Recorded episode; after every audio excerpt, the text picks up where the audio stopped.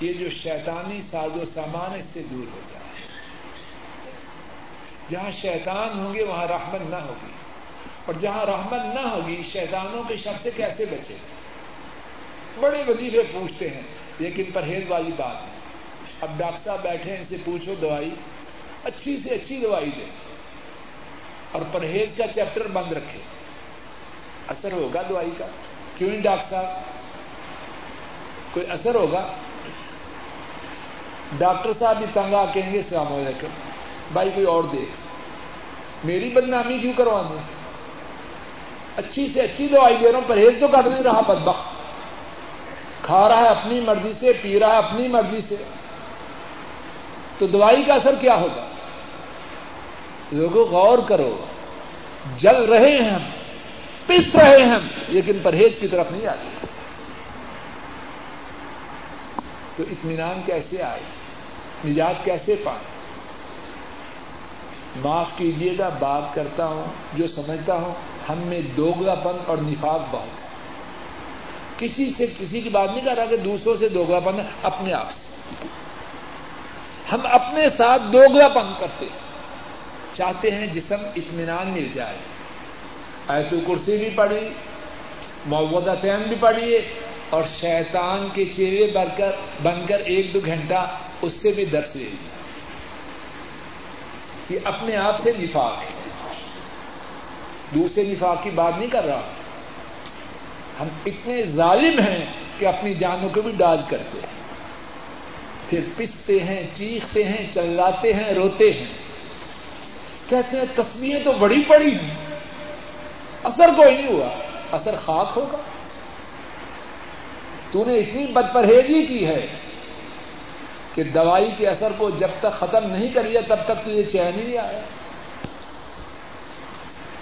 ایک ساتھی نے درخواست کی ہے کہ ہم مسجد بنانے کا ارادہ کر رہے ہیں اور کوشش کر رہے ہیں اور کچھ مسلمان بھائی ہی اس مسجد کی راہ میں رکاوٹ بن رہے ہیں۔ اللہ مسجد بنانے والوں کی بھرپور مدد کرے۔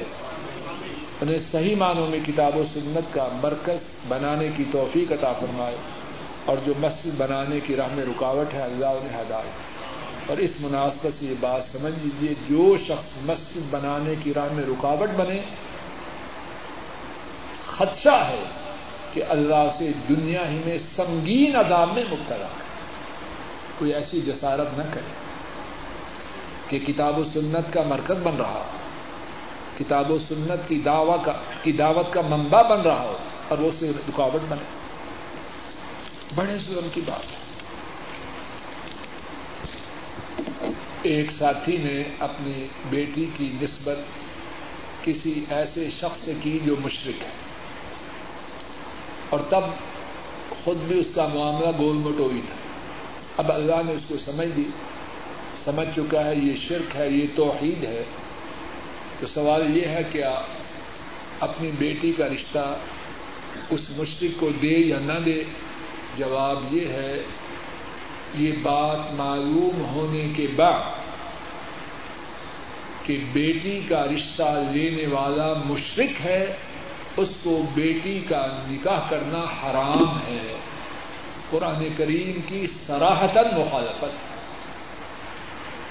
اور اگر بچی کے دادا، دادی، نانا، نانی اور برادری اصرار کرے کہ رشتہ ضرور دو، تو ان سب کی بات کی کوئی حیثیت نہیں۔ مخلوق فی معصیت الخالق، جس بات میں خالق کی نافرمانی ہو، مخلوق میں سے کسی کی بات کو نہ مانا جائے۔ یہ دادا، دادیاں، نانا، نانیاں سارے مل جائیں۔ اللہ سے بڑے ہیں۔ ان سب کی اللہ کے یہاں کیا حیثیت؟ مشرق سے بچی کا نکاح کرنا حرام ہے اور جو اس نکاح کرنے کی ترغیب دے وہ غلط ہے۔ خاص سگا باپ ہو، سگی ماں ہو، نانا ہو، نانی ہو، ماموں ہو، چچا ہو، وہ سب اس ترغیب دینے کی وجہ سے مجرم اور گناگار اور بچی والا یہ بات سنے اگر اس نے اللہ کے دین کی خاطر مشرق سے نکاح نہ کیا، اللہ اپنے فضل و کرم سے اس کو بہترین بدلا دنیا میں عطا فرمائے گا۔ یہی اللہ سے امید ہے اور یہی بات کتابوں جس کا کھا رہا ہے، اسی کے احکام کو توڑا۔ جس کی زمین پہ چل رہا ہے، اسی کے احکام سے بغاوت کر رہا یہ ہے بد فکر۔ سوال کا دوسرا حصہ، کیا نیک لوگوں کی صحبت میں بیٹھے تو خیر کی توقع ہے، اللہ کے فضل و کرم سے ضرور توقع ہے۔ لوگوں غور کرو۔ اتحکا مارکیٹ میں جائیں، سبزی اور فروٹ لائیں گاڑی میں۔ کتنے گھنٹوں تک گاڑی میں ان سبزیوں اور فروٹ کی خوشبو رہتی رہتی ہے کہ نہیں؟ لوہا ہے لوہا۔ اس نے صحبت کے اثر کو قبول کیا۔ اگر کوئی زی عقل، زی ہوش آدمی دو گھنٹے بعد اس گاڑی میں بیٹھے تو پہچان لے گا کہ گاڑی والا کون کون سی سبزی اور کون کون سا فروٹ رہا ہے۔ پہچان سکتے ہیں نہیں؟ آم خریدے ہیں، خصوصاً۔ سیب خریدے ہیں سبزیوں اور فروٹ کی اتنی خوشبو لوہے میں پیدا ہو جائے گی کہ دو تین گھنٹے بعد، بلکہ بسا اوقات کتنی دیر بعد تک آدمی پہچان سکتا ہے۔ اور اگر گاڑی میں زندہ بکرا لے آئے تو دوسرے دن تک اس کی بو رہتی پتا چل جاتا ہے کہ گاڑی میں بکرا ہوتا ہے کہ نہیں۔ قربانی کے جب بکرے لیتے ہیں تو کتنے دن تک رہتی ہے گاڑی میں خوشبو؟ صحبت کا اثر، اس کا انکار کون کر سکتا ہے؟ ہاں بد نصیب ایسے بھی ہوتے ہیں، پھر بھی اثر نہیں دیتے لیکن عام طریقہ یہ ہے کہ صحبت اچھی ہو یا بری، اس کا اثر ہوتا ہے۔ عورت کے زیور پر زکوٰۃ کے لیے جو نصاب ہے، وہ ساڑھے سات توے۔ ہے اگر ساڑھے سات توے سے کم ہوگی تو پھر زکوٰۃ نہیں۔ لیکن یہاں چھوٹی سی بات سمجھیں تاکہ کوئی اللہ کو ڈاج کرنے کی کوشش نہ کرے۔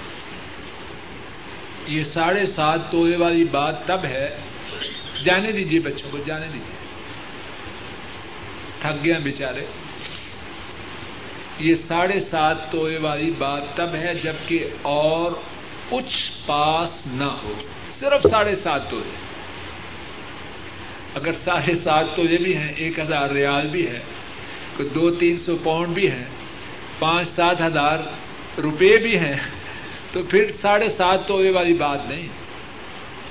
یہ ساڑھے سات توے والی بات تب ہے جبکہ اور کچھ نہیں۔ اگر اور چیزیں ہیں تو ان کو جمع کر کے سب پر دکھاتے یہ جو حدیث پاک گزری ہے، اس کے متعلق سوال ہے۔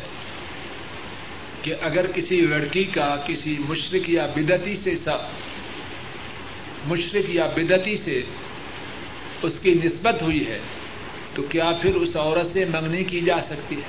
سوال سمجھ میں آ گیا؟ اس بات کے دو پہلو ہیں۔ ایک ہے دینی غیرت اور ایک ہے ذاتی مقصد۔ لڑکے والوں کو یہ لڑکی پسند ہے۔ تو اب چاہتے ہیں کہ منگنی تروا دیں کہتے ہیں دیکھو وہ مشرق اور بدتی ہے۔ دو باتیں اکٹھی ہو گئی۔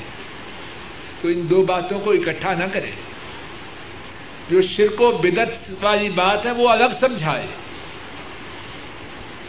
اپنی منگنی کا وہاں پروگرام نہ بنائے۔ کیونکہ پھر اس کا جو مسئلہ بیان کرنا ہے، پھر دال میں کالا والی صورت بن جائے۔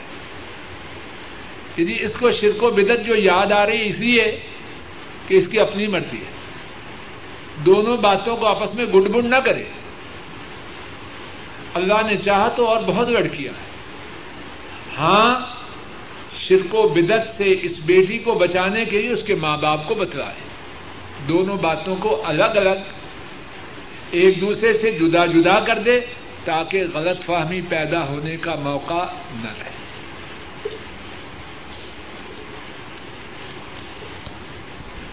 کیا والدین کو زکوٰۃ دی جا سکتی ہے؟ انا اللہ و انا میں اور میرا سب کچھ میرے ماں باپ کا ہے۔ اب میں چاہوں کہ والدین کو زکات دوں۔ انا اللہ و انا ایسا سوچنا بھی بے وقوفی کی بات ہے۔ ماں باپ، ان کا کتنا حق ہے؟ اللہ والے تو خود بعد میں کھاتے ہیں، ماں باپ کو پہلے کھلاتے ہیں۔ اب یہ سوچنا کہ میں تو صاف پاک کھاؤں اور ماں باپ کو مال کی گندگی جو زکات کی صورت میں دی جاتی ہے، وہ کھلاؤں۔ بالکل ناجائز بات۔ بالکل ناجائز بات۔ اور سوال کا دوسرا حصہ ہے، کیا ماں باپ بیٹوں کو، بچوں کو زکات سکھائیں؟ بالکل نہیں۔ ماں باپ بھی پاک سام مال بچوں کو کھلائیں اور بچے بھی جب اللہ انہیں مال دے، ماں باپ کو پاک صاف کھلائیں بچے ماں باپ کے اور ماں باپ بچوں۔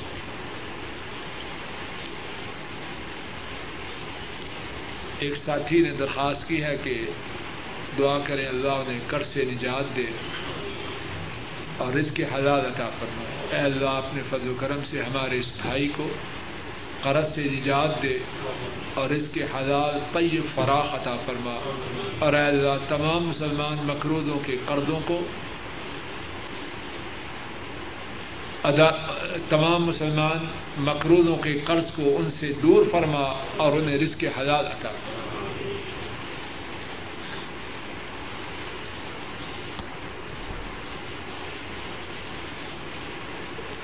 ہر وہ تصویر جس میں کوئی روح دار چیز ہو۔ زی روح ہو، اس کا لٹکانا حرام ہے۔ اگرچہ حاجی صاحب دعا مانگ رہے ہیں۔ یہ سب چیزیں ناجائز اور غلط۔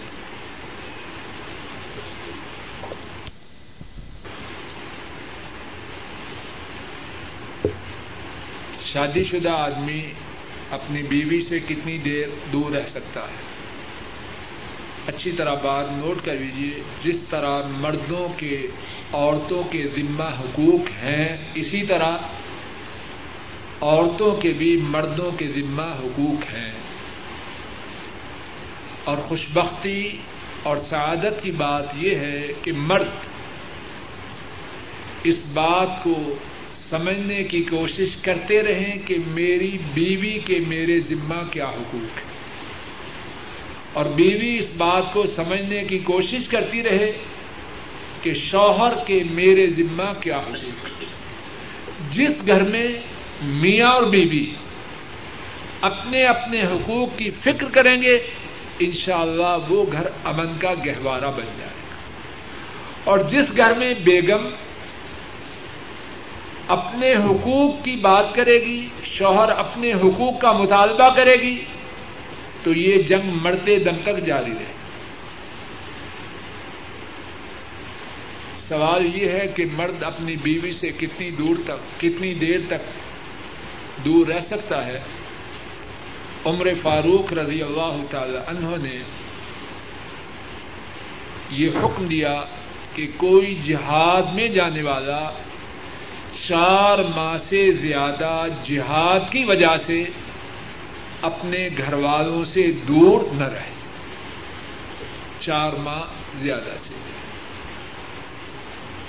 ہاں اگر بیوی اجازت دے، تو جتنی اجازت ہو، اتنی دیر رہ سکتا ہے۔ تو جو ساتھی ہندوستان، پاکستان، بنگلہ دیش سے آئے ہیں، وہ اپنا معاملہ ٹھیک کر رہے ہیں بیگم سے بات کر رہے ہیں۔ جو کمانا ہے، سب کے لیے کمانا ہے۔ بیگم بھی فائدہ اٹھائے گی، ماں باپ بھی اٹھائیں گے، آدمی بھی اٹھائے گی۔ اگر وہ راضی نہ ہو، تو چار ماہ سے زیادہ رہنے کی اجازت ہے پکی بات، عمر فاروق رضی اللہ تعالی عنہ کے ارشاد گرامی کی روشنی میں۔ اور یہاں ایک چھوٹی سی بات اور بھی کہہ دوں، ہمدردی کے لیے۔ پریشان کرنا مقصد نہیں، صرف فائدہ کے لیے بات کر کہہ رہا ہوں اور بہت سے ساتھی اس سے باخبر ہیں تبدیح کے لیے۔ صرف مال کمانا ہی زندگی کا مقصد نہیں۔ کتنے گھر ایسے ہیں کہ مردوں کے گھر سے لمبی مدت باہر رہنے کی وجہ سے برباد ہو چکے ہیں۔ میں کوئی نئی بات نہیں کہہ رہا۔ نئی بات نہیں ہے، جانتے ہیں لوگ۔ اور سب برباد نہیں ہوئے، یہ بھی بات ہے۔ بعض ایسے گرانے بھی ہیں، اگر بندہ کمانے کے لیے گئے ہے، بچے اور بیگم دینی اعتبار سے مثالی زندگی بسر کر رہے ایسے گرانے بھی ہیں، لیکن بہت تھوڑے۔ عام کیا ہے؟ ڈرافٹ آ رہے ہیں، بچے آوارہ اور بیگم بازاروں میں گھوم رہے ہیں۔ کبھی انٹی کے گھر، کبھی انکل کے گھر، کبھی اس بازار، کبھی اس بازار۔ کیا فائدہ اس دولت کا؟ جب واپس چاہے بچے بگڑ چکے ہیں اور بیگم پتہ نہیں کہاں کہاں دفاع ہو چکے ہیں۔ باہر آنے والے ساتھی سارے حالات کا مجموعی نظر سے جائزہ لیں پیسہ بڑی ضروری چیز ہے۔ ایسی کوئی بات نہیں کہ پیسے کی ضرورت نہیں۔ بڑی ضروری چیز ہے۔ لیکن بچوں کی تربیت، بچوں کی تعلیم، بیٹیوں کی عزتیں، بیگم کی عصمت، یہ پیسے سے زیادہ کی تو آدمی گھر والوں سے دور رہتے ہوئے اگر بیگم اجازت بھی دے دے، سارے حالات کو اپنی نگاہوں کے سامنے رکھے۔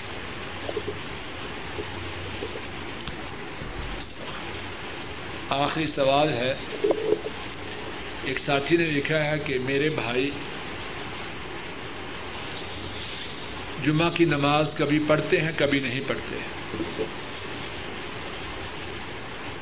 فردی نماز کبھی پڑھتے ہیں، کبھی نہیں پڑھتے، سمجھاتے ہیں تو لڑتے ہیں۔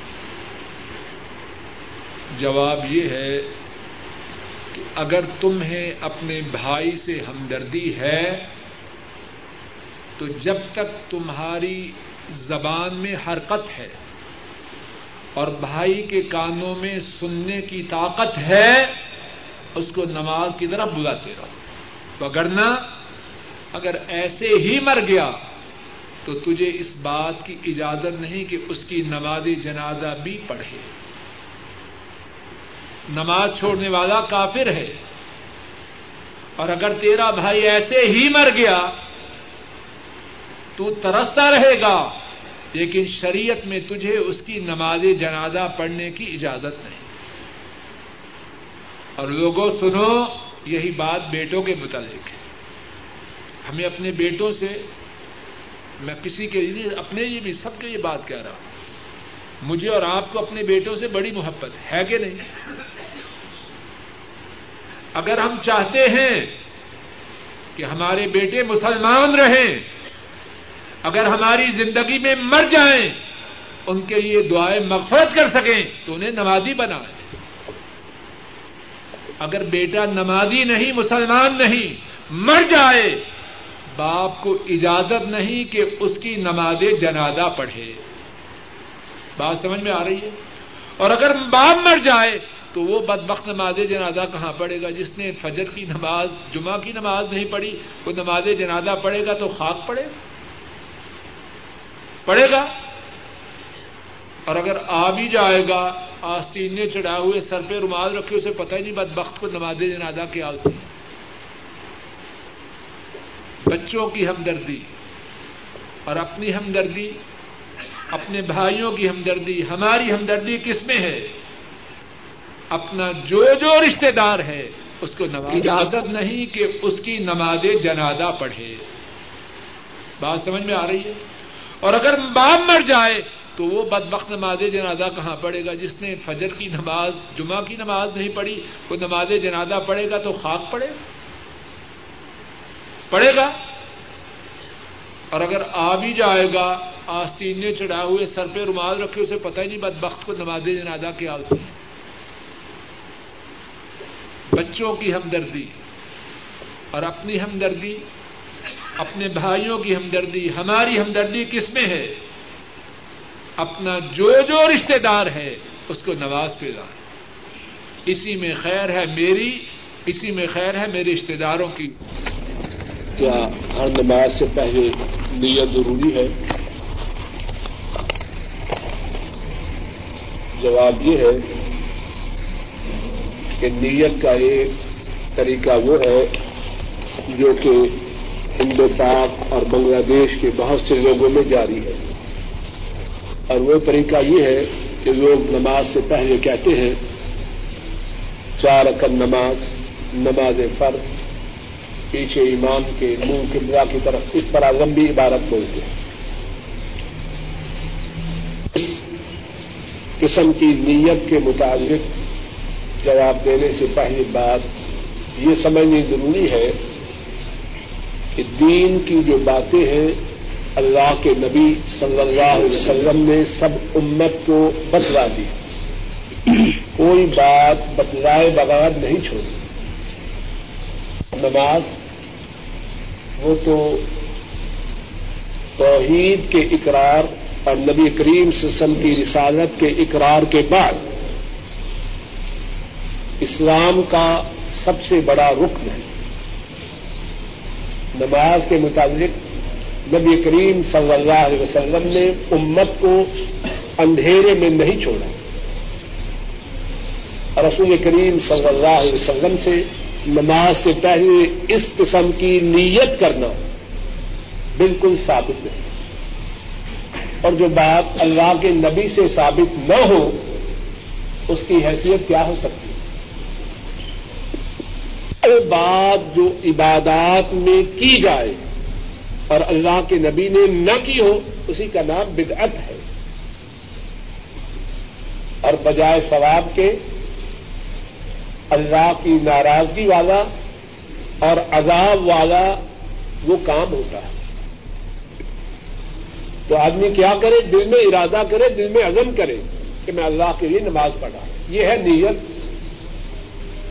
جو شرعی طریقہ ہے۔ زبان سے کچھ بولنا، جس طرح کہ میں نے کہا ہے، نبی کریم صلی اللہ علیہ وسلم سے اور آپ کے صحابہ سے ثابت دوسرا سوال یہ ہے، نماز تصویر کا وقت۔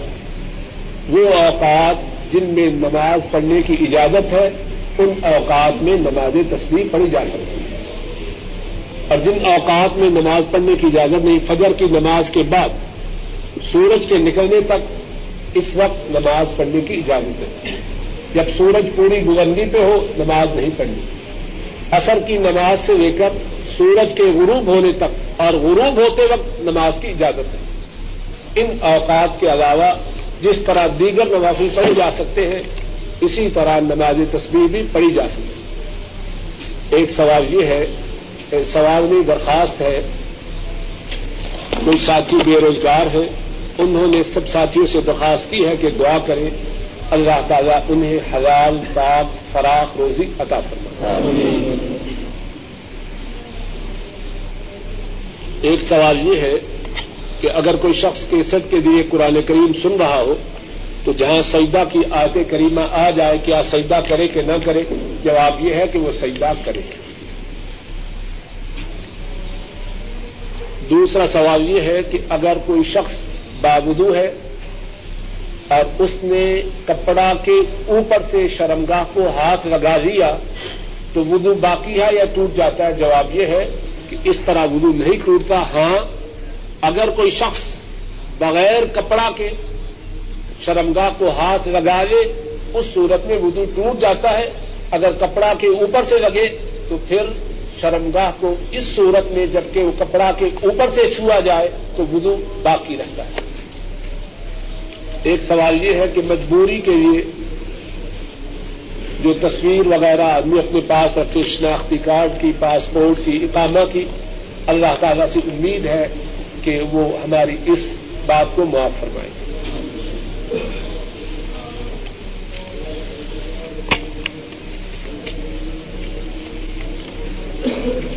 ایک شخص نے سر پر وگ لگائی ہے۔ سوال یہ ہے کہ وہ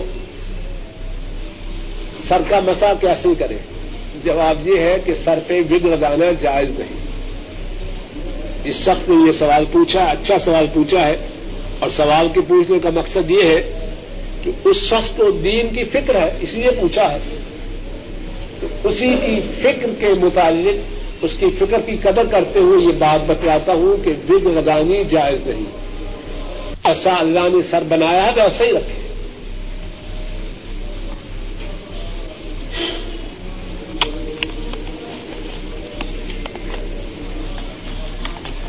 وطروں کا پڑھنے کا جو طریقہ ہے، اس کے مطابق سوال یہ ہے، سوال ہے تو جواب یہ ہے کہ وطروں کا پڑھنے کا جو طریقہ ہے، اس کے دو طریقے ہیں اگر تین رقط پڑھنی ہے۔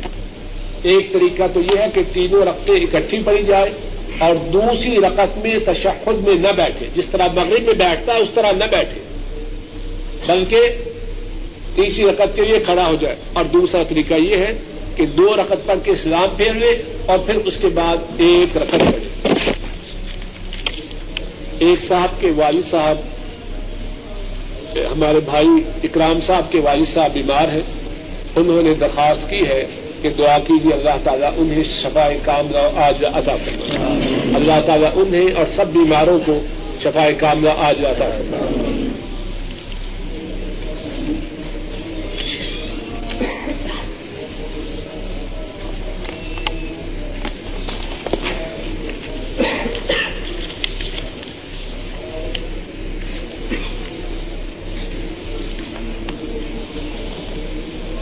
یہ ہے کہ اگر کوئی شخص عقیدہ ہو، اس کے ساتھ مسجد میں تعاون کرنا چاہیے کہ نہ چاہیے؟ اگر کوئی شخص مسجد کو شرک کی پھیلنے بدعت کے پھیلنے کے لیے استعمال کرے، ایسی مسجد میں تعاون نہیں کرنا چاہیے۔ جو شخص مسجد کو کتاب و سنت کی نشر و اشاعت کے لیے بنائے آدمی اس کے ساتھ جتنا بھی تعاون کرے تھوڑا ہے۔ اور جو کوئی مسجد نام تو ہو مسجد، تو وہاں شرک اور بدعت کی ترویج کرے، اس کے ساتھ تعاون کرنا جائز نہیں۔ اور شاید تو کہے کہ ابھی تو مسجد کی فضیلت بیان ہو رہی تھی، اب سارا ہی پانسا پلٹ گیا ہے۔ مدینہ طیبہ میں منافقوں نے مسجد بنائی۔ بنائی کہ نہ بنائی؟ اللہ کے نبی کو وہی آئی، اس مسجد کو کیا کیا؟ جگا کے ختم کر دیا۔ اور مسجد کا نام ہوا مسجد درار۔ وہ مسجد جس میں اسلام اور مسلمانوں کے لیے خیر نہیں درار ہے۔ تو جہاں شرک اور بدعت کی ترویج ہو، اس مسجد میں اسلام اور مسلمانوں کے لیے خیر ہے یا ضرر ہے؟ بات بات۔ ہے سونے کا جو نصاب ہے وہ ساڑھے سات تو یہ ہے۔ دوسرا سوال یہ ہے کہ اگر کسی کے پاس سات، ساڑھے سات تو سے تھوڑا ہو، تو وہ سونے کی زکات دے کے نہ دے، اچھی طرح سمجھ لیجیے جو سونے کا نصاب ہے، اس میں جو ڈالر، ریال، پاؤنڈ، روپے ٹکے، وہ سارے شریک کرتے ہیں جو ہمارے پاس ریال یا روپے یا ڈالر یا پاؤنڈ یا ٹکے ہوتے ہیں، یہ بھی اصل میں سونا ہے۔ جس حکومت نے یہ نوٹ جاری کیے ہوتے ہیں، اس کی طرف سے گارنٹی ہے۔ جب چاہو گے، اس کے عوض سونا مل جائے گا۔ تو سونے کا نصاب، جب اس کی زکات دینی ہے، تو اس کو ان روپوں، پاؤنڈوں، ڈالروں، ٹکوں کے ساتھ جمع کرنا ہے۔ بات واضح ہے کہ نہیں؟ پھر اگر وہ نصاب کو نہ پہنچے تو زکات نہیں۔ تو اگر نہ ایک آدمی کے پاس دس لاکھ روپیہ ہے، اور سونا ماشاء اللہ چھ تولے ہے کیونکہ اب چھ تولے پہ تو زکات نہیں۔ یہ چھ تولے دس لاکھ میں شامل کریں۔ اور اگر بچیاں ہیں چھ، سب کو چھ چھ تولے دے دیا۔ چلو چھتیس تولے اس طرف سے نکل گیا۔ اور ویسے اس کی زکات بھی نہیں کہ اس کو سونے کو اور روپوں کو جمع کرے۔ پھر دیکھیں نصاب کو پہنچا ہے کہ نہیں پہنچا۔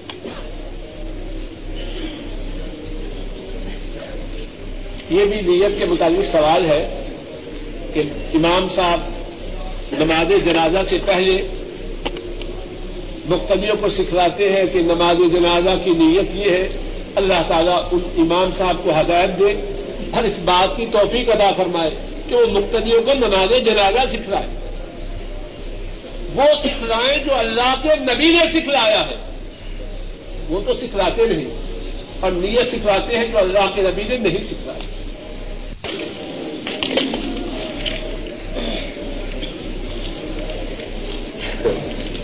ایک سوال یہ ہے کہ اگر بیوی کو چٹھی لکھے تو چٹھی کے ساتھ اپنی فوٹو بیوی کو بھیج سکتے ہیں؟ اور بیوی کی چٹھی آئے تو کیا وہ اپنی فوٹو بھیج سکتی ہے؟ جواب یہ ہے کہ دونوں طرف سے کاروائی حرام ہے۔ فوٹو کی بجائے بیوی کو کوئی ہدیہ بھیج۔ بیوی کو کوئی نیکی کی بات متلا فوٹو بھیجنا، وصول کرنا دونوں طرف سے ناجائز ہے۔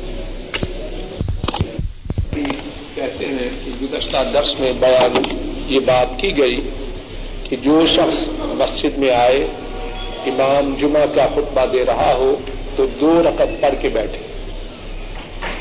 وہ ساتھی اپنے سوال میں بیان کرتے ہیں کہ میں نے آج ایسے ہی کیا، تو ایک مولوی صاحب جو میرے ساتھ تھے، وہ بہت زیادہ ناراض ہوئے اور انہوں نے کہا کہ تو نے بہت بڑی غلطی کی۔